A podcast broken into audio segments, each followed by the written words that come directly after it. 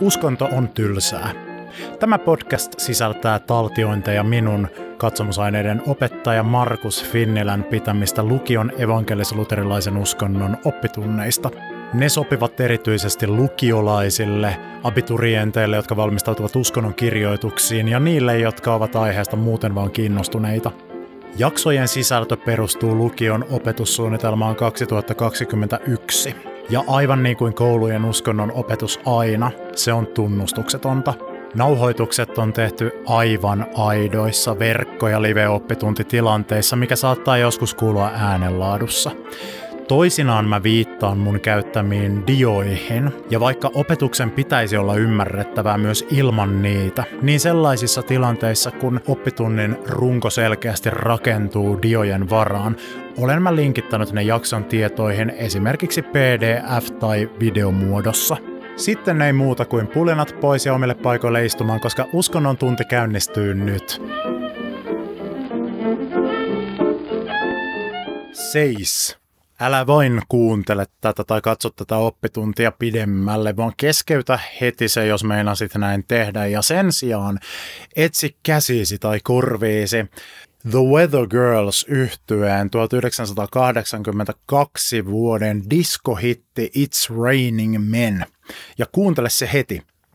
Mene videotoistopalveluun tai musiikin kuuntelemispalveluun tai lähimpään levykauppaan ja kuuntele It's Raining Men lupaa mulle, että kuuntelet sen nyt ja vasta sitten jatkat eteenpäin, koska sitten sä saat tästä oppitunnista paljon enemmän irti ja todennäköisesti, todennäköisesti saat tuosta biisistä muutenkin enemmän irti elämääsi iloa kuin mitä tästä oppitunnista saisit, joten kuuntele The Weather Girls, It's Raining Men vuodelta 1982. No niin, kuuntelitko? Toivottavasti teit näin ja tottelit mua. Ö, toi biisi joka on ensinnäkin loistava disco, jytä, musa, svengaava biisi, meininkiä riittää. Hittibiisi, joka ää, tunnetaan bilebiisinä ja LGBT QIA-yhteisössä myöskin tämmöisenä ikonisena lauluna ja jossa sekoittuu semmoinen toisaalta vähän semmoinen hassu sanailu ja semmoinen vilpitön iloisuus semmoiseen oikeasti aika menevään ja tarttuvaan melodiaan ja tunnelmaan on monella tavalla mielenkiintoinen, jos sitä mietitään mytologian ja uskonnon näkökulmasta. Koska se, vaikka se kertoo siis bilettämisestä ja tämmöisestä, että tytöt lähtee tanssimaan tai korkkarit kattoon tyyppisesti, mutta toisaalta tämmöisestä miehen metsästyksestä samalla, niin se sisältää kuitenkin semmoisia tuhansien vuosien taakse meneviä ulottuvuuksia, jotka siellä joko on sattumalta tai alitajuisesti tulleet mukaan, tai sitten kenties aivan tarkoituksellisesti. Siinä ensinnäkin, siis jos nyt mietitään tuota laulua, niin nämä säätytöt, jotka siinä laulavat, esiintyvät ennustajina, sääennustajina, mutta toisaalta he ikään kuin tuovat tämmöistä profeetallista sanomaa tulevaisuudesta. He ennustavat, että nyt on tulossa tämmöinen ainutlaatuinen historiallinen mullistus, jollaista ei ole tapahtunut koskaan ennen. We got news for you. Just about half past ten for the first time in history. On jotain tapahtumassa historiallista justiin suurin piirtein tuossa puoli yhdeltä toista, ilmeisesti illalla, näin mä ainakin kuvittelen, ettei aamupäivän puolella. Ja tämä, mitä nämä säätytöt ennustavat profeetallisesti tapahtuvan, on olennaisesti tämmöinen hyvin erikoinen sääilmiö, että taivaalta on kohta tulossa miehiä. Ukkoa alkaa putoilemaan pilvistä, ja nämä säätytöt kannustaa pariutumaan näiden naisten kanssa. Nämä miehet esitetään, joita sieltä satelee taivaalta, semmoisina hahmoina, jotka on haluttavia ja satamassa siksi, että jokaiselle naiselle nyt löytyy mies, mutta lisäksi niihin liittyy jotain paha enteistä, joka tulee vähän jopa ehkä niin kuin sivuhuomiona tässä laulussa, että nämä äijänkäppyrät, joita sieltä tippuu niin, että ropina käy, niin niissä on myös jotain semmoista vähän vaaran tuntua. Rough and tough and strong and mean. Rajuja ja kovia ja vahvoja ja ilkeitä. Ja näihin kannustetaan nyt kanssa naisia iskemään kyntensä ja hampaansa. Get ready all you lonely girls and leave those umbrellas at home. Jättäkäähän sateenvarjot kotiin, että jättäkää suojautumatta tältä miessateelta, ottakaa vastaan mitä tulee ja kenties tämä voidaan tulkita myöskin semmoisena sanomana, jota jokainen terveystiedon opettaja tietenkin nyt vastustaisi, mitä suojautumiseen tulee. Tässä on myös uskonnollisia sävyjä tässä biisissä, koska siinä toistetaan sitä sanaa halleluja. It's raining men, halleluja. It's raining men, amen. Siellä tulee myös aamen. Halleluja on hebrean kieltä ja se tarkoittaa ylistäkää Jumalaa tai oikeastaan ylistäkää Herraa tai oikeastaan ylistäkää Jahvea. Herra on perinteinen tapa välttää Jumalan pyhän nimen Jahve lausumista juutalaisuudessa.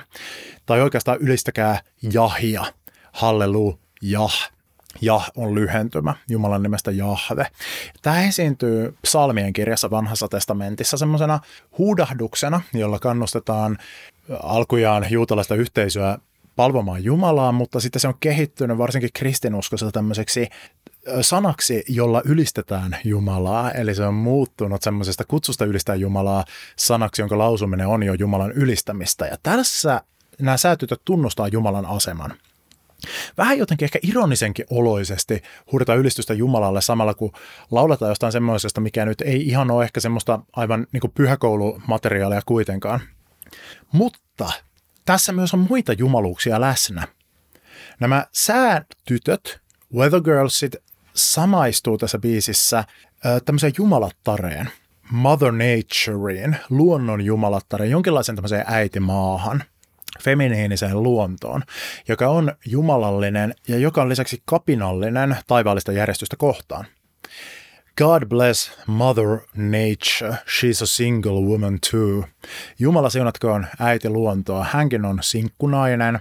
She took off to heaven, she taught every angel, she rearranged the sky, he laulavat. Eli tämä äiti luonto, Jumalatar, on lähtenyt taivaaseen ja opettanut siellä jotain enkeleille – ja järjestänyt taivaan uudelleen. Eli hän on jonkinlaisessa, jonkinlaisessa tämmöisessä itsenäisessä projektissa, että taivaan järjestys ja enkelien maailmassa nyt kaikki ei ole ihan sillä tavalla kuin miten pitäisi olla minun mielestä, että muokataan tätä tilannetta vähän.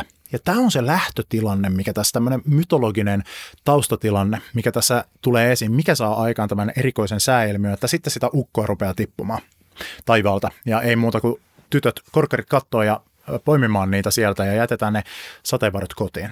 Eli vaikka tässä tunnustetaan tämän abrahamilaisen Jumalan, eli kristinuskon, juutalaisuuden ja islamin Jumalan, josta raamatussa kerrotaan hänen asemansa laulamalla tätä hallelujaata, niin kuitenkin tässä enemmän samaistutaan sitten kapinalliseen luonnon jumalattareen, joka nousee taivaaseen ja sekoittaa siellä asioita jotenkin sillä tavalla, että enkelien maailmassa tapahtuu jotain uutta oppimista – missä kohtaa alkaa herätä kysymys, että onko nämä enkeleitä, nämä miehet, joita sieltä putoilee, mitä sieltä sataa, siltä vaikuttaisi. Ja mä oon aina ihmetellyt sitä, että kun joskus käytetään iskurepliikkinä sitä, että, että sattuiko se No siis se, kun sä tipuit taivaasta, kun sä oot tommonen enkeli. Mä oon ihmetellyt sitä, koska siis tippuva enkeli, eli langennut enkeli, niin kuin ennen vanhaan sanottiin, vanha kansa sanoi, niin sehän ei ole oikeastaan positiivinen ilmaus, vaan langenneet enkelit on demoneita. Saatana, Lucifer on tunnetuin näistä pudonneista enkeleistä, joten mitä tässä oikeastaan tapahtuu? Ketä nämä ovat nämä vahvat ja ilkeät miehet, joita sieltä tulee, joiden kanssa naisia kannustetaan nyt pariutumaan, että antaa mennä vaan, ja jotka tämmöiseen Jumalaa vastaan ja taivaallista järjestystä vastaan liittyneeseen kapinaan liittyen on oppineet jotain uutta ja tippuneet alas sieltä taivaasta. Ja kaikki tämä johtaa lopulta sateeseen. Eli paitsi, että tässä sataa niitä miehiä, niin myöskin taivaalta sataa ihan vettä, mitä ennustetaan tässä. Se on tämmöinen kielikuva, mikä liittyy tähän valittuun ajatukseen miehistä, jota sataa taivaalta, että ryöppyä tota niin, testosteronikasoja tuolta, mutta sitten myöskin siis vettä sataa. Humidity is rising, barometer is getting low, eli ilman kosteus nousee ja matalapaine vyöryy, matalapaineen rintama täältä lähestyy ja tässä vannotaan, että minä ainakin, minusta tulee ainakin nyt kohta absolutely soaking wet, eli absoluuttisen öö, niin kuin lionneen märkä, eli kun siitä sadetta tulee niin paljon. Mikä tämä juttu on? Minä väitän, että tässä on kysymyksessä jonkinlaista leikittelyä semmoisella tosi vanhalla myytillä, joka yhdistää monta eri mytologiaa, monta eri uskontoa, jolla on juuria esimerkiksi raamatussa, mutta juuria antiikin Kreikassa, muinaisilla skandinaaveilla, jotain tämmöistä pohjoisen pallonpuoliskon ja Euraasian, eli Euroopan ja Aasian yhteistä mytologiaa tässä näyttäisi olevan jollakin tavalla taustalla, mikä antaa tälle Bille vähän semmoisen pahaenteisen ja synkänkin sävyn, kun lähdetään sinne juurille, tai sitten kysymys on ylitulkinnasta ja sattumasta ainoastaan. Mutta vähintäänkin tämä on mielenkiintoinen ikkuna meille meidän aiheeseen, joka on jättiläiset. No miten jättiläiset tähän nyt liittyy? Onko niillä mitään tekemistä tämän kanssa? No, odota nyt aivan rauhassa. Kaikki kyllä selviä. Kun nyt vaan kuuntelet aivan loppuun asti tämän jutun, niin sit sä tajut, että mistä siinä on kysymys. Eli et nyt, et nyt rupee häs, häsäläämään siinä. Aina pitää, aina pitää häslätä. Mutta jättiläiset. Jättiläiset tunnetaan. Tämmöinen myyttinen olennon luokka. Tosi monesta eri kulttuurista. Tyypillisesti tämmöisiä ajatellaan, että muinoin eläneitä – tosi isoja tyyppejä, jotka on tosi vahvoja ja jotka oli jotenkin semmoisia hurjia ja mullisti maailmaa semmoisella tavalla, että merkit siitä on nähtävissä yhä. Jättiläisillä on selitetty esimerkiksi jotain pinnan muotoja ja arvoituksellisia muinaisia raunioita, että kun ei ole tiedetty, että no minkä takia on nyt vaikka joku suuri kiviröykkiö jossain, joka on ollut vaikka jonkun muinaisen kadonneen kulttuurin hauta, röykkiö, niin sitten on sitten saatettu selittää sille, että no, tämä on jättiläisten tekoa. Jättiläisten aikana tämä on tehty. Tai Stonehengen tyyppiset kivikehät, jossa hämmästyttävän suuria kivenmurikoita, joiden ää, tämä koko ja se, kuinka ne on liikutettu sinne paikalle satojen kilometrien päästä hämmästyttää edelleen nykyihmisiä, niin niitä on selitetty esimerkiksi jättiläisille. Ja eri kulttuureista tunnetaan tämmöinen ajatus, ja tälle läheistä sukua oleva ajatus on tämmöinen myytti gigantomakhiasta. Gigantomakhian myytti tarkoittaa sotaa, joka on käyty jättiläisiä vastaan. Hyvin moni kulttuuri tuntee ajatuksen siitä, että nämä jättiläiset muodosti uhan jossain vaiheessa muinaista aikaa niin, että tyyppien täytyi käydä niitä vastaan sitten taistelemaan ja ne on sitten kukistettu ja jos nykyään on jotain jättiläisiä olemassa, niin ne on jäänteitä niistä muutamista jättiläisistä, joita silvisi tämän gigantomakhian jäljeltä silloin aikoinaan, jotka edelleen jäi vaikuttamaan, mutta tästä gigantomakhian myytistä on sitten perillisiä semmoiset Jaakko ja Pavon varsityyppiset sadut, jossa sankari kukistaa jättiläisiä ja käy tämmöistä gigantomakhian jälkipuinteja ja jälkivaikutuksia ja paineaaltoja vielä vähän suorittamassa tai kokemassa.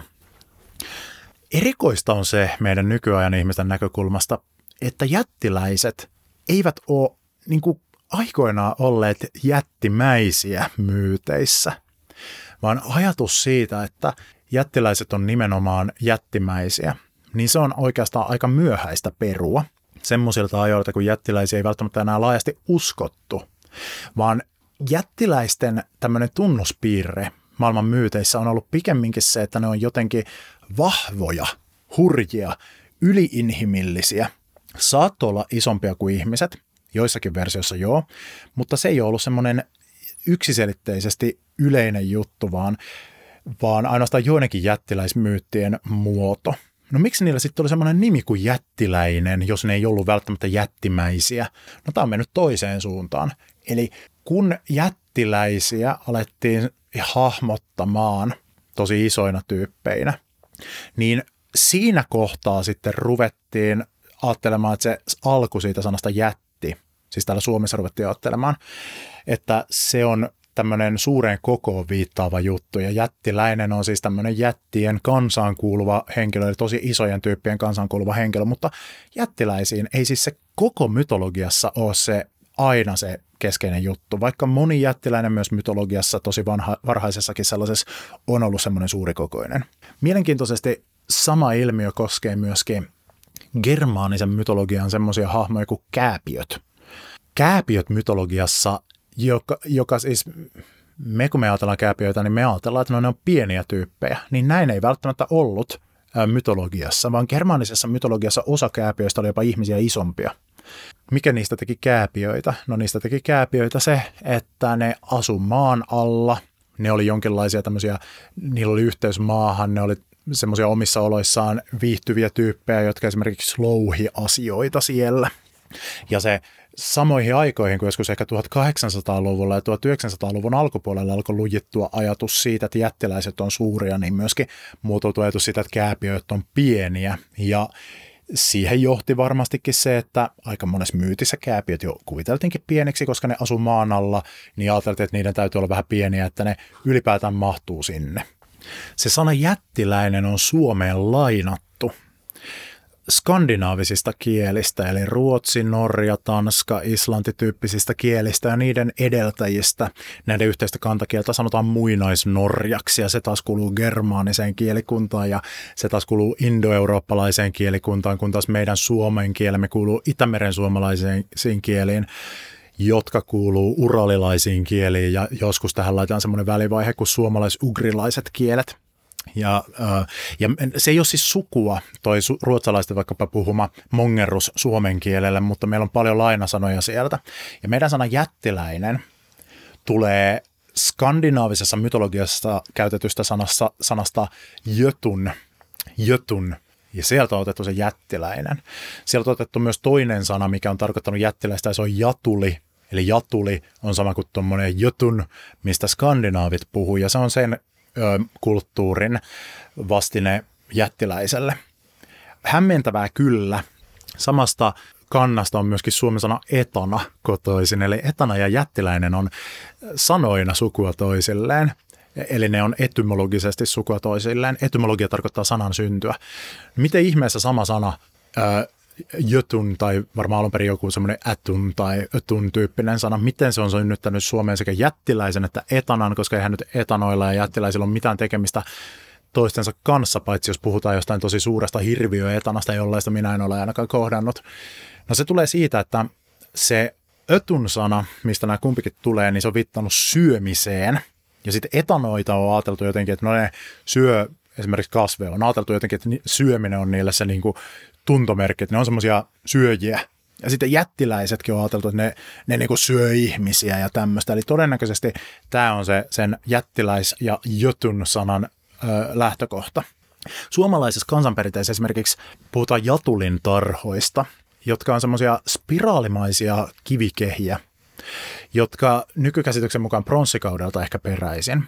Tässä diassa, mitä näytän tuossa oikealla ku- kuvarivissä oikealla alhaalla on tämmöinen jatulintarha. Niitä on Suomessa varsinkin rannikkoseudulla ja ne on muinaisia tämmöisiä kivistä koostuvia spiraaleja, joita ei oikein tiedetä, mihin niitä on käytetty. Ne on unohtuneet todennäköisesti joku ö, aivan vierasta kieltä puhunut kadonnut kansa, ne on aikoinaan, joka asutti tätä maata ennen suomalaisia, on ne rakentanut ja niiden alkuperäinen käyttötarkoitus on kadonnut historian hämäriin, mutta on veikattu, että se olisi voinut olla osa jotain vuodenkierron rituaalia, että se olisi voinut olla joku tämmöinen ehkä auringon kiertokulkuun, kevätpäivän seisaus, ei kun tasaus, syyspäivän tasaus ja talvipäivän ja kesäpäivän seisauksiin jotenkin liittyvä juttu. On ehdotettu, että siitä olisi kierretty sitä spiraalia, eli menty niiden kivien välistä, ja se olisi jotenkin kuvannut semmoista elämän kiertokulkua tai kenties shamaanin näkemiä muotoja, mitä hengellisellä matkalla shamaanin sielu yleensä näkee. Ja onpa ehdotettu myöskin sitä, että kysymys olisi ollut jonkinlaisesta seuraleikkien paikasta, että siinä on pelattu jotain peliä mutta joka tapauksessa sitten, kun se alkuperäinen käyttötarkoitus oli unohtunut, niin niitä alettiin nimittäin jatulin tarhoiksi, mitkä kuvaa sitä, että on ajateltu, että ne olisi ollut jättiläisten rakentamia tarhoja. Ne alkuperäiset jatulit, eli jotunit, joista puhuttiin skandinaavisessa mytologiassa ja viikinkien esimerkiksi ää, tässä niin kuin uskonnossa, oli ää, sellaisia suuria ja usein jättimäisiä hahmoja, mutta ei välttämättä. Ja ne oli myös, ne muistutti myös vähän ne oli niin kuin samantyyppisiä hahmoja kuin vaikkapa peikot, mutta ei ihan justiin samoja. Eri tarinoissa niiden jutunien tai jotunien tai jatulien alkuperä ja luonne vähän vaihtelee, mutta yleensä ne esitetään mahtavina ja mystisinä olentoina, jotka asu vuoristoissa tai syvissä metsissä. Ja niilläkin selitettiin erilaisia muinaisia rakennelmia ja kivimuodostelmia, suuria kiviröykkiöitä ja niihin sitten paikallisia legendoja, että miten, miksi juuri tämä röykki oli vaikka syntynyt miten jatulit, jotunit oli ne tehnyt ja miten tämä kuvaa niiden suurta voimaa. Perinteisesti ne esitetään mahtavina, mutta vähän yksinkertaisina olentoina, jotka on vieraantunut ihmisten maailmassa ja usein niillä ajateltiin olevan yliluonnollisia voimia. Ja osa niistä oli ystävällisiä, osa vihamielisiä. Osassa ne ajateltiin viisaina ja osissa taas hölmöinä, uhkaavina ja vaarallisen raakalaisina.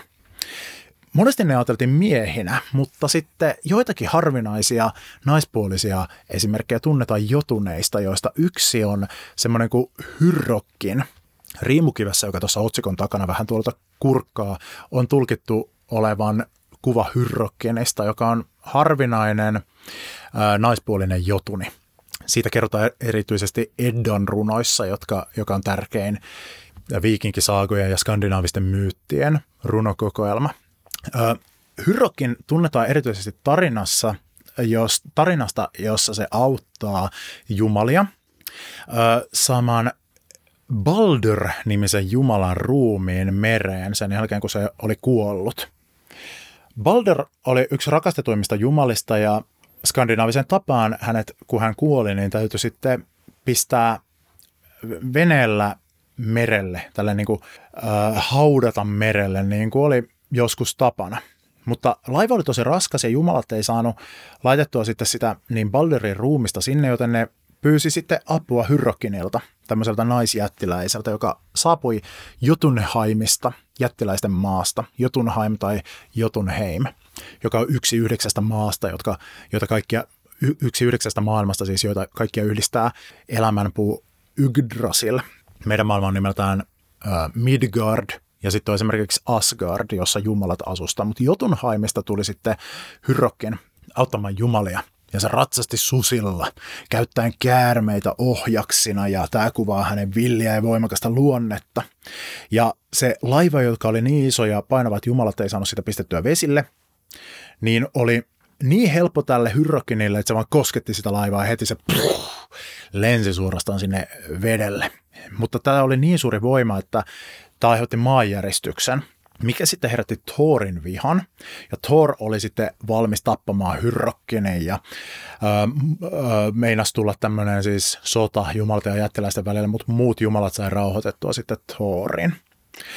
Suomalaisessa mytologiassa puhutaan myöskin semmoisesta jättiläisten luokasta kuin Kalevan pojat.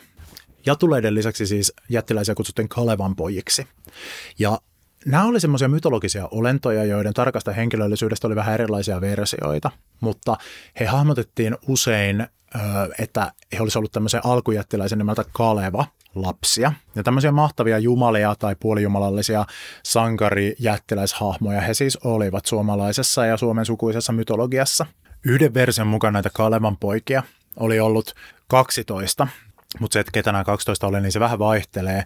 1700-luvulla peräis, 1700-luvulta peräisin olevan tiedon mukaan näihin Kalevan poikiin kuului semmoiset henkilöt kuin Hiisi, jonka kotipaikka oli Paltamo, Ilmarinen, jonka kotipaikka oli Häme, Väinämöinen, jonka kotipaikka oli Suomi, ja Suomella tarkoitetaan nykyistä Turun seutua, eli nykyistä varsinais-Suomea, eli varsinaista Suomea. Se on se alue, mikä on sitten laajentunut tarkoittamaan koko tätä maata, mutta ei muinoin esimerkiksi savolaiset tai pohjalaiset tai hämäläiset kokeneet olevansa suomalaisia, koska suomalaisia oli ne Turun seudun tyypit. Liekkiö, jonka kotipaikka oli Savo. Liekkiö on kansanperinteessä myös eräänlaisen kummitushahmon nimi. Soini, jonka kotipaikka oli Lima, Liminka ja Kirovauhkonen. Kirovauhkonen tunnetaan semmoisena ennustajahahmona. Nämä kuusi esimerkiksi kuulu Kalevan poikia. Noista aika moni oli myös Kalevalan hahmoja. Kalevalan nimessä on se Kaleva, ja Kalevala esiintyy jossain kansantaruissa semmoisena näiden Kalevan poikien kotipaikkana. Mutta Elias Lönnruut nosti sen sitten kansan, kansallisen epoksen nimeksi huolimatta siitä, että se ei niissä runoissa, joihin Kalevala perustuu, kauhean usein esiinnykään. Niin Elias Lönnruut teki Kalevalasta sitten näiden sankariensa asuinpaikan. Väinämöinen ja Ilmarinen, jotka oli muinaisia suomalaisia jumalia, niin joskus pidettiin tämmöisinä jättiläisenä, eli Kalevan poikina, ja Elias Lönnruut on sitten sulavasti muokannut erilaisia eri ajoilta eri paikoista olevia runoja, mitä hän keräsi pääosin tuolla Venäjän Karjalan puolella ja Vienan Karjalassa, ja Inkerinmaallakin jonkin verran niitä kerättiin, ja vähän täällä Suomenkin puolella.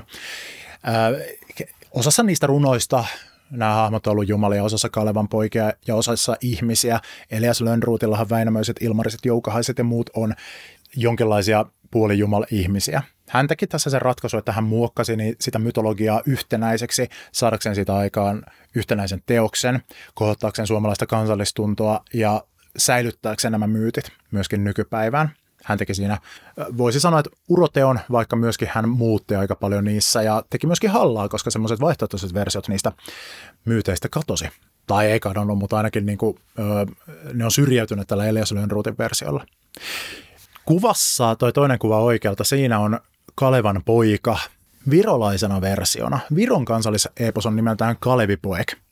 Ja se on Kalevala mittaan kirjoitettu Viron kansallisepos, jonka sitten Viron Elias Lönnruut eli Friedrich Reinhold Kreutzwald keräsi pääosin Inkerinmaalta peräisin olevista äh, inkerinkielisistä, äh, Itämeren suomalaisista erikielisistä, niin kuin virolaisista suomenkielisistä runoista osittain samasta aineistosta tai sukuaineistosta kuin Elias Lönnruut kokosi Kalevalan, niin tämä Kreutzwald kokosi sitten Kalevipoeken.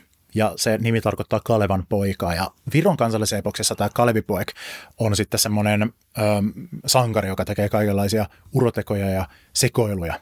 Virossa tehdään hyvää suklaata nimeltä Kalev. Sielläkin on tämä jättiläisen Kalevan nimi. Englanninkielessä puhutaan gianteista ja tämä giant taas on lainasana sanasta gigantos, josta saa nimensä myöskin giganttifirma, täällä, joka on Norjasta kotoisin ja muistaakseni, ja josta saa haettua puhelimia ja pölynimureita. Ja myöskään tämä sana gigantti ei ole alkujaan tarkoittanut välttämättä suurikokoista juttua, vaan Kreikan mytologiassa, kun puhutaan giganteista, joka on sikäläinen jättiläinen, niin ne on joskus ihmistä suurempia, mutta usein taiteessa niitä esitetään kuitenkin ihmisen kokoisina, niin kuin vaikka tuossa vasemmanpuoleisessa kuvassa, joka esittää tämmöistä gigantomakia, eli gigantteja vastaan käytävää sotaa. Ja nämä Kreikan mytologian jättiläiset oikeastaan muodostaa kaksi semmoista porukkaa, gigantit ja titaanit – ne on olentoja, jotka usein sekoitetaan yhteen, koska ne on vähän samantyyppisiä ja liittyy samoihin tarinoihin, mutta ne on eri tyyppejä kuitenkin. Titaanit on tämmöinen jumalten ensimmäinen sukupolvi, jotka syntyy Uranoksesta, eli taivaan jumalasta ja Gaiasta, joka oli maan jumalatar. Titaanit oli voimakkaita olentoja ja ne hallitsi maailmaa ennen olymposlaisten jumalten aikaa, jotka oli sitten ne Kreikan uskonnon pääjumalat tunnetuin ö, näistä Kreikan mytologian titaaneihin liittyvistä tarinoista on Titanomakian tarina, eli Titanien sota, jossa Olympoksen jumalat Zeuksen johdolla taistelee niitä titaaneja vastaan. Titaanit sitten hävistän sodan ja ne syöstiin Tartarokseen syvälle maan alle, kuolleiden maailman Manalaan. Tartaros-sanaa käytetään myöskin Uudessa testamentissa, joka on kirjoitettu kreikaksi kuvaamaan siis sitä paikkaa, mihin Kristus astui, kun sanotaan, että astui alas tuonelaan, niin tätä kuolleiden olotilaa käytetään, siitä käytetään tätä niin kuin, ö, samaa sanaa Tartaros. Eli sinne, minne nämä vanhat jumalat menivät mytologisesti, niin varhaiset kristityt kuvasivat, että Kristus astui sinne, mutta toisin kuin titaanit, niin hän nousi sieltä kolmantena päivänä pois voittain kuoleman vallan. Ja tämä on tietenkin siis aina ajateltu vertauskuvallisena, eli ei, ei kristiuskossa välttämättä tarvitse ajatella niin, että kirjaimellisesti Kristus meni jonnekin alas, eikä välttämättä kreikkalaisetkaan ajatellut tätä kirjaimellisesti. Vaan se on mytologista kerrontaa, kertoo jotain totta, esimerkiksi kuolemasta ja jotain, minkä uskotaan todeksi Jumalista ja niin poispäin. No nämä gigantit sitten puolestaan, ne oli näitä jättiläisiä, ja ne oli ö, olentoja, jotka syntyi Gaian, eli maajumalattaren ja Uranoksen verestä. Ja Gigantomakiassa eli jättiläisten sodassa ne taisteli sitten Olympoksen jumalia vastaan. Ja tämä, tämä sota syttyi siksi, että gigantit halusi kostaa sen, mitä titaneille oli käynyt. Gigantit kuitenkin hävisi sodan Olympoksen jumalia vastaan ja monet niistä tuhoutui tai joutui vangituiksi. Tämä on ajateltu symboloivan semmoista vanhan vallan kukistumista uuden tieltä. Ja monenlaisia versioita sitä näkyy, mutta nämä gigantit ja titanit Nykyään yleensä kuvitellaan jättimäisinä, ne on jättiläisten vastineita, saatettiin joskus ajatella semmoisina, mutta ei kaikkea, ei välttämättä, vaan ne oli siis tosi vahvoja ja, ja jumalallisia olentoja. Jotain samanlaista tapahtuu myös raamatussa, johon siirrytään seuraavaksi. Jättiläiset mainitaan myös raamatussa. Tavalla, joka on aiheuttanut pään pyörälle menemistä ihmisille halki historian. Kaikkina aikoina ja kiinnostanut, että ihmisiä spekuloimaan, että mitä ihmettä tässä tapahtuu. Ei vähiten nykypäivänä, kun joku ö, kristitty päättää ekan kerran lukea vaikka raamattua ja lähtee alusta lukemaan, niin kauhean montaa sivua ei tarvitse lukea, kun vastaan astelee jättiläiset. Ja se herättää sitten nykylukijassa varsinkin, joka jotenkin haluaa pitää kiinni semmoisesta modernista ajattelusta, mutta silti on jotenkin uskonnollinen, ja niin herättää semmoisia kysymyksiä siitä, että mitä ihmettä tämä tarkoittaa. Pitääkö nyt kristityn uskoa jättiläisiin? Raamatun oudoimmassa kohdassa, joka sisältyy ekaan Mooseksen kirjaan, sen lukuun 6, jakeisi 1-4, lukee tällä tavalla. Kun ihmiset alkoivat lisääntyä maan päällä ja heille, ja heille syntyi tyttäriä, Jumalien pojat huomasivat, että ihmisten tyttäret olivat kauniita, ja he ottivat näistä vaimoikseen keitä halusivat. Herra sanoi, minä en anna elämän hengen asua ihmisessä miten kauan tahansa.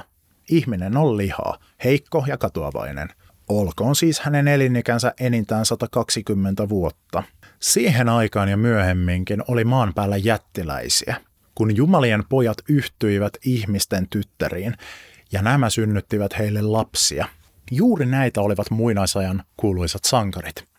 Tämä tarina kerrotaan tilanteessa, kun ihminen on langennut syntiin, karkotettu paratiisista, ja on tapahtunut jo ensimmäinen murha, Kainin ja Abelin tapaus, jossa Adamin ja Eevan kaksikaa poikaa joutuu riitaan ja vanhempi poika Kain tappaa nuoremman Abelin, joutuu lähtemään pakoon ja sitten Adam ja Eeva saa uusia lapsia ja pikkuhiljaa ihmiskunta kasvaa, mutta pahuus alkaa täyttää maata. Ja sitten kerrotaan tämä kohta. Ja tämän jälkeen aletaan kertoa Noasta. Tämä on semmoista vähän niin kuin esimakua vedenpaisumustarinasta, jossa Jumalan kerrotaan tulevan surulliseksi maan täyttäneestä väkivallasta ei vihaseksi niin kuin yleensä sanotaan, vaan surulliseksi. Ja sen takia reboottaavansa luomakunnan lähettämällä suuren tuhotulvan, joka pyyhkii pahuuden pois maailmasta. Ainoa, joka pelastuu on Noa, hänen perheensä sekä ö, eläimet. Jokaista eläinlajia joko yksi pari tai seitsemän paria, vähän riippuen eläinlajista. Ja tässä välissä tapahtuu tämä juttu, mikä on raamatun oudoin kohta – Tämä on outo monesta syystä. Ensinnäkin tässä yhtäkkiä vaan pudotetaan tämmöinen pointti, että hei, siihen aikaan muuten jumalten pojat. Anteeksi, ketkä? Mitä nämä on? Jumalten, siis eikö jumalia ollutkaan vain yksi? Ja mitä ihmeen poikia? Eikö Uusi testamentti opetakaan, että Jeesus oli Jumalan ainoa poika? No tämä on kauan ennen uutta testamenttia kirjoitettu. Nämä yhtyy ihmisten tyttäriin ja syntyi jättiläisiä, siis, siis mitä? Ja sitten sanotaan, että nämä jättiläiset, niin näitä on muuten ne muinaisajan sankarit, mikä herättää meissä kysymykset, ketkä?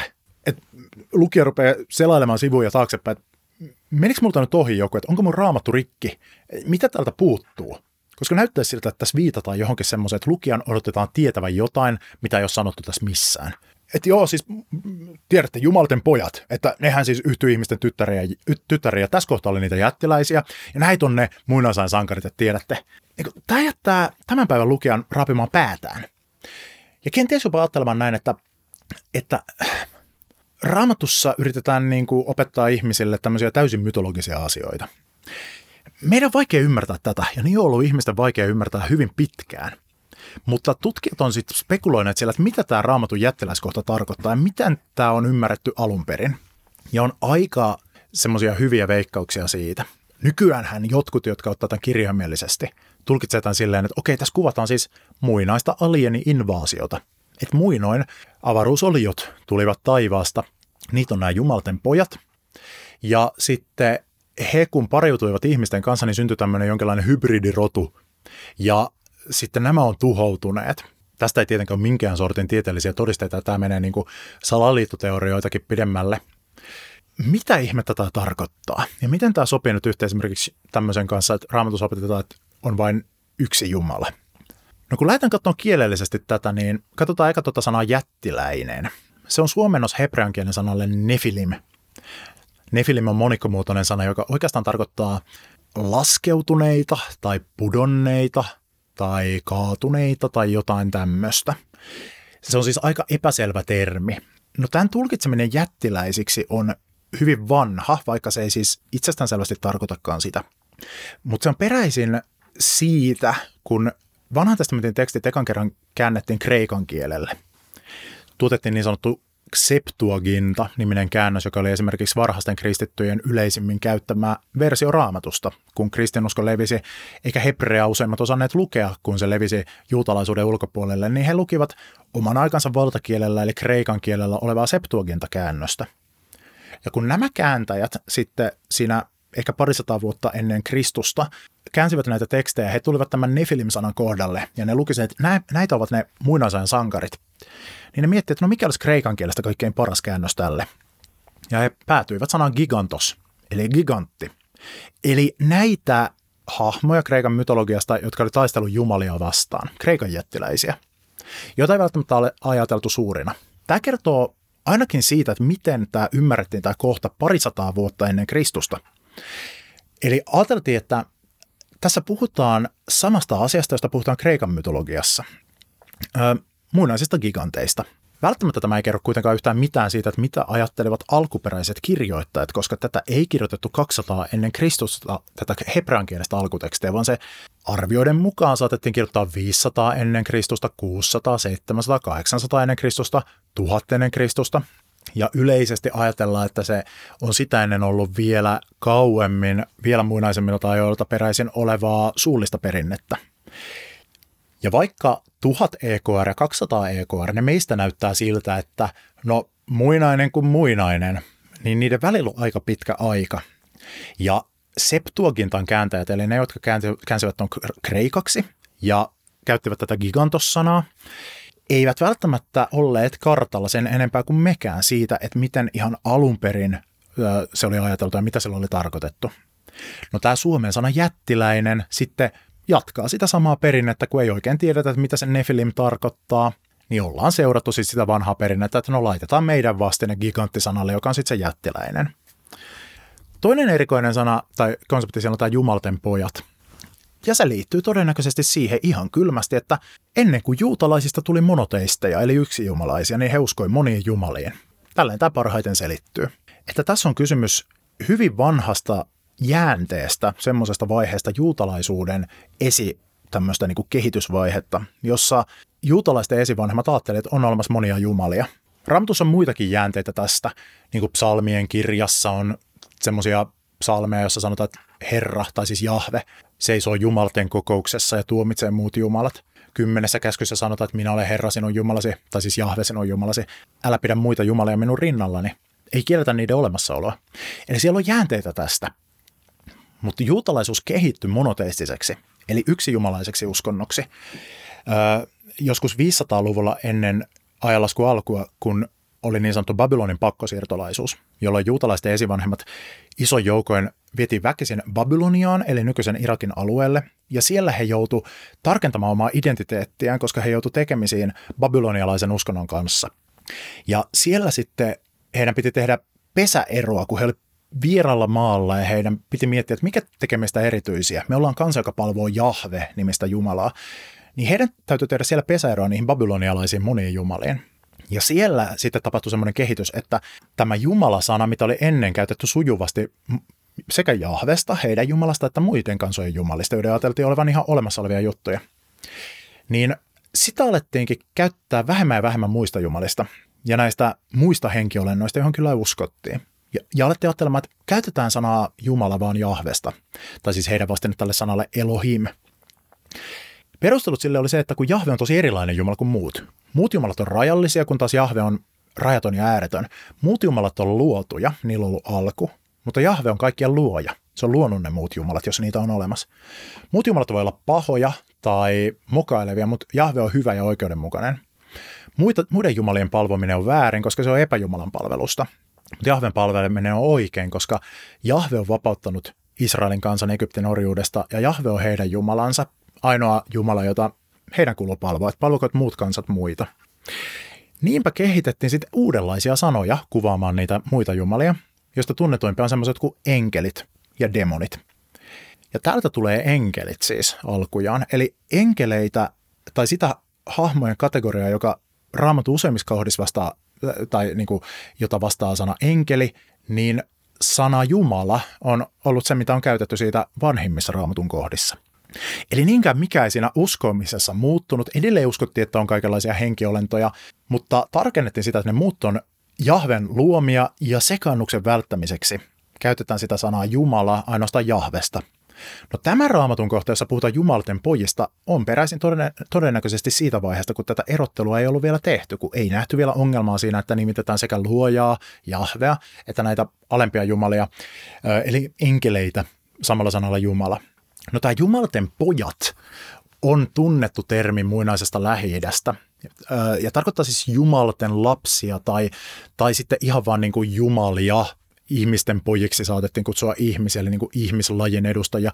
Jumalten pojat on jumalajien edustajia, ja se todennäköisesti viittaa semmoisiin alempaan niin kuin jumalten tasoon. Jahven alapuolella juutalaisten uskonnon mukaan olevaan tämmöisten jumalten luokkaan. Yli Jumalan alla olevia jumalia, jota, jotka tämä luoja Jumala on luonut.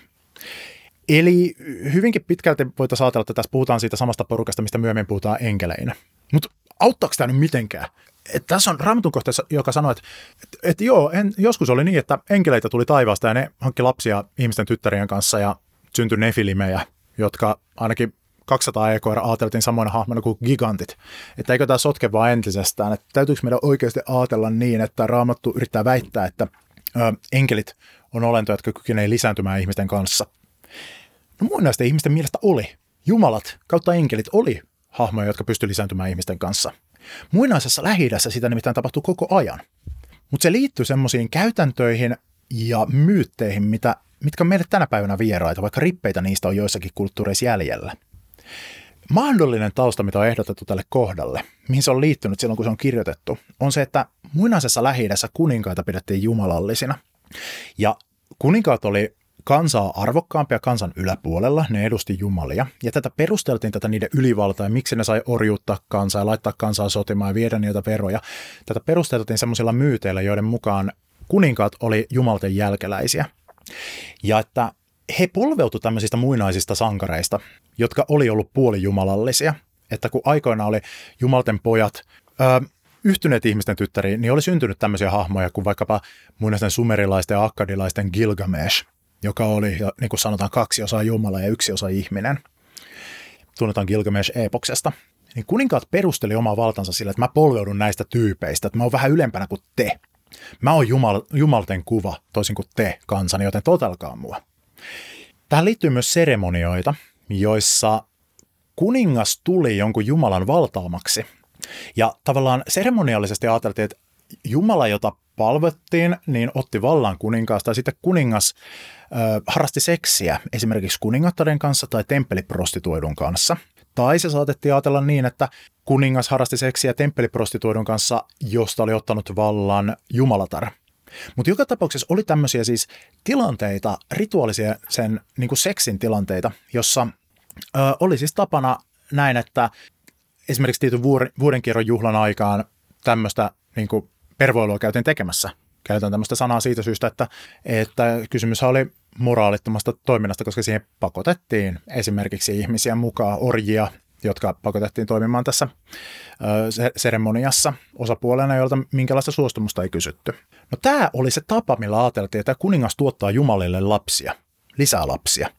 Et, et Jumalat yrittää tuottaa uusia kuninkaita tähän maailmaan, ja se tapahtuu tällä tavalla, että kuningas tämmöisessä uskonnollisessa seremoniassa antaa Jumalan vallata itsensä.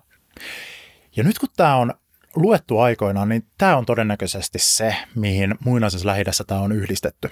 Eli tämä on ollut tuttu konsepti. Että okei, joo, mehän tiedetään, että aina vaikka uuden vuoden päivänä kuningas niin toteuttaa tämän, että Jumalten poika hänen kauttaan tulee maan päälle ja hankkii lapsia. On myös todisteita siitä, että tämä tapahtui semmoisissa temppeleissä olevissa rituaalisängyissä, jotka oli tosi isoja. Koska jumalat ajateltiin olevan isoja, jotain neljä metriä pitkiä, niin sitten kun Jumala tuli niin kuin kuninkaaseen, ö, otti vallan hänen kehostaan jonkinlaisessa seremoniassa, jossa kuningas saatettiin saattaa semmoisen tajunnan tilaan, jossa niin kuin hän koki, että hänet ottaa valtaan tämmöinen henki, niin tämä toimitus täytyy sitten tehdä suuressa sängyssä, että se Jumalan henki mahtuu siihen. Mielenkiintoista on se, että raamatus kuvataan tämmöistä esimerkiksi kuningas Ogin sänkyä, jonka sanotaan ollen tämmöinen neljä metriä pitkä. Se sitten vastaa täydellisesti esimerkiksi arkeologian löytämisiä, löytämiä tämmöisiä rituaalisängyiksi tulkittuja vuoteita, joita on saatettu käyttää tämmöisessä seremoniassa. Tämä saattaa olla taustalla. Eli tämmöiset myytit ja kieroutuneet rituaalit, joilla perusteltiin sitä, että yksi äijä saa sortaa ja viedä muiden rahat ja viedä muiden lapset ja vaimot ja tehdä mitä haluaa. Tunnettu juttu. Tämmöisestä seremoniasta on muuten edelleenkin jäljellä jotain viitteitä. Esimerkiksi Japanin keisarin valtaan nousuun liittyy semmoinen salaperäinen seremonia, josta ei oikeasti, oikeastaan niin kuin tiedetä kauheasti, koska se on salainen, mutta siihen liittyy semmoinen, että Japanin virkaan astuva keisari viettää yön Amaterasu jumalattaren kanssa. Ja se on hyvin tämmöinen, että vaan tosi harva pääsee sinne. Ja se on mahdollisesti kehittynyt tämmöisestä vastaavan kaltaisesta eri kulttuurin vastaavasta seremoniasta, koska Japanin keisariahan myös shintolaisen perinteisen käsityksen mukaan on pidetty kamina, eli jumalana – Toka maailmansodan jälkeen Amerikka pakotti Japanin keisarin myöntämään, että hän ei ole oikeasti kami, mutta näitä seremonioita on siellä säilynyt ja, ja on jotkut tulkineet, että siinä on siis semmoisia elementtejä, jotka kertoo siitä, että siellä on alun perin ollut käynnissä jotain vähän vastaavaa, mutta nykyään se on jonkinlaisessa kesy- kesytetyssä sy- symbolisessa muodossa. No mitä tämä kertoo, jos tämä on se tausta, niin mitä tämä kertoo raamatun kirjoittajien pyrkimyksistä? Tämä, että siellä käytetään omalle ajalleen tuttua myyttiä, joka liittyy vallan perustelemiseen – joka esitettiin yleensä sille, että tämä on hyvä homma, että tämä tekee ihmisestä pätevän hallitsijan, että hän on jumalallinen ja polveutuu näistä muinaisen sankareista. Yksi tapa lukea tätä on sellainen, että Raamatun kirjoittaja, tai siis Ekan Mooseksen kirjan kirjoittaja, tai siis kirjoittajat, sekä ne, jotka ovat koneet sen tähän muotoon, siellä on monta tasoa nimittäin, miten tämä on toteutettu tämä kirja satojen vuosien aikana. Joku tässä on ottanut tämmöisen myytin ja kääntänyt sen päälailleen, leikittelee sillä. Sen takia se voi dropata tämmöisen pointin, että hei, näitä on ne muinasajan sankarit, koska kaikki tietää, että joo, siis ne, joista kuninkaat polveutuu.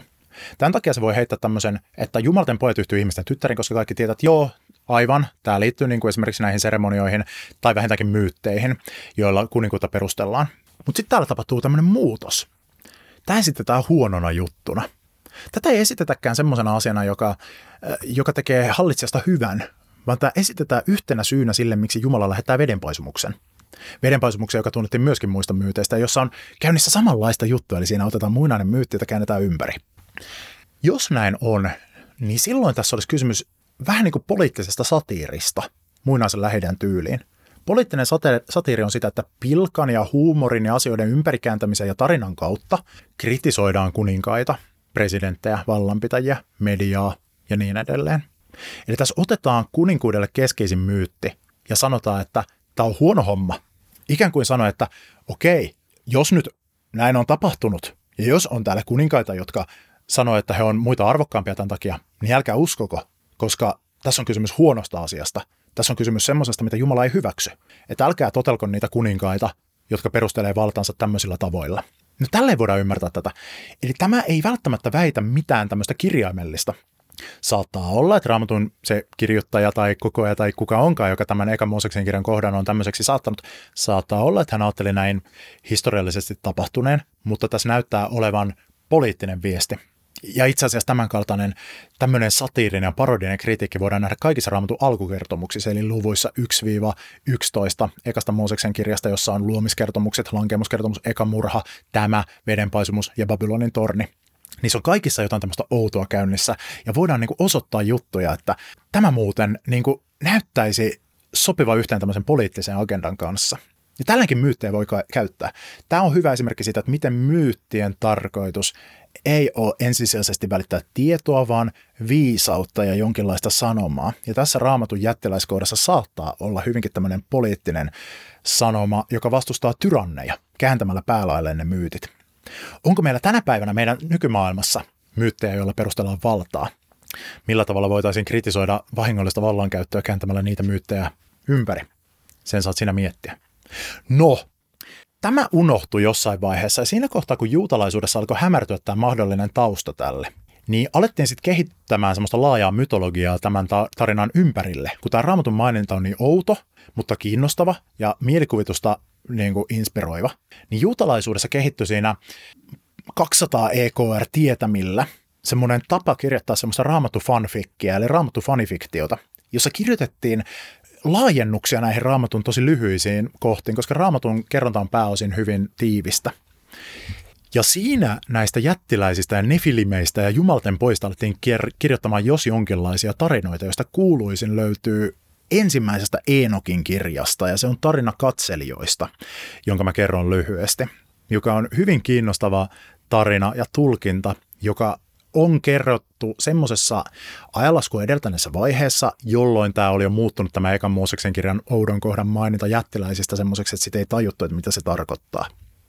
Eka Enokin kirja, joka tunnetaan myös nimellä Henokin kirja, on juutalaisten tekst, juutalainen teksti, joka on kirjoitettu kenties 300-200-luvulla ennen Kristusta.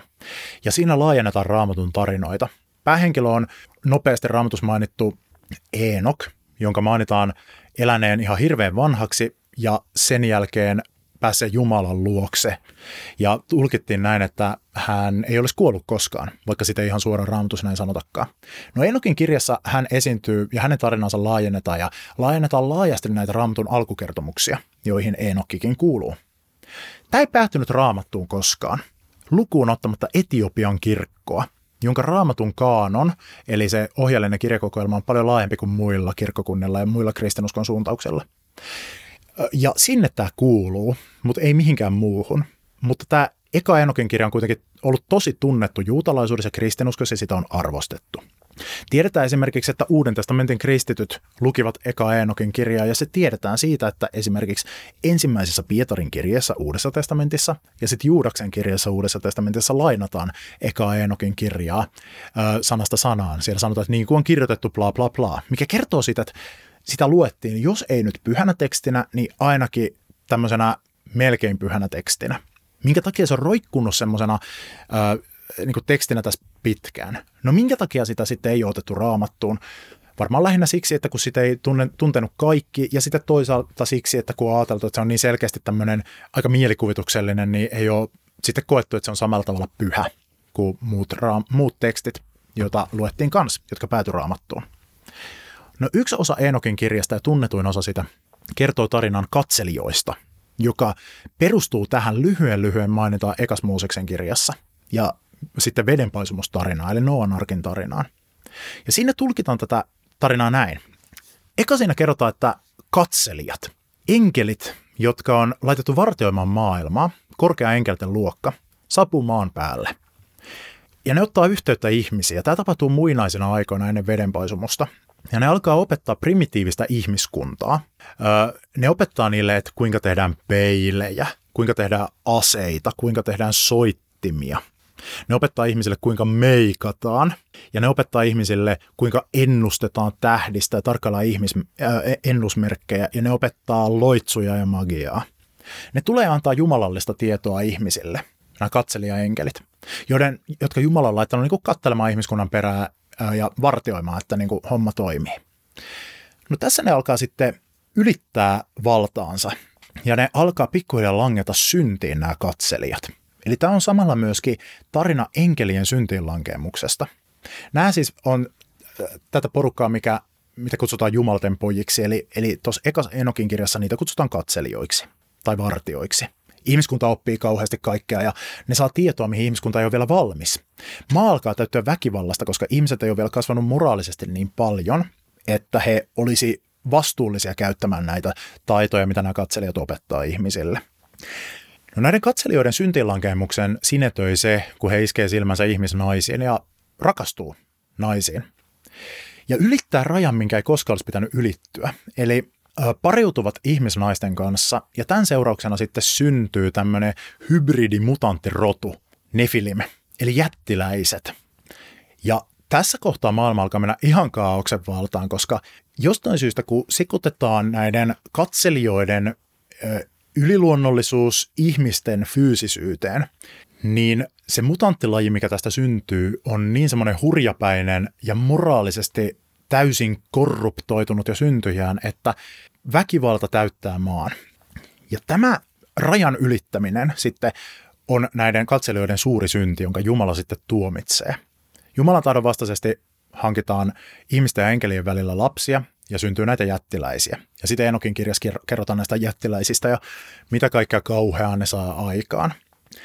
Eli tämä on tämmöistä raamattu fanfikkiä. Raamatussa ei sanota näin. Tämä laajentaa raamatun suppeita kertomuksia. Ja kun joitakin vuosia sitten tuli semmoinen elokuva kuin Noah, joka kertoo Noahsta, jossa Noah esittää Russell Crowe, niin se perustuu enemmän tähän ekaan Eenokin kirjaan kuin varsinaisesti raamatun kirjaan, mikä antaa sille semmoisen fantasia-elokuvan meiningin, ja siinä nämä katselijat on kuvattu semmoisina mielenkiintoisesti semmoisina kivimonstereina, kun nämä enkelit semmoisina valo-olentoina on tullut taivaasta, niin ne on vuorautunut vähän niin kuin maa-aineksella, niin että ne on sitten ottanut fyysisen hahmon. Kannattaa katsoa se leffa, se on ihan hyvä elokuva. No tämän seurauksena sitten Jumala tuhoaa jättiläiset ja pesee maailman synnistä lähettämällä vedenpaisumuksen.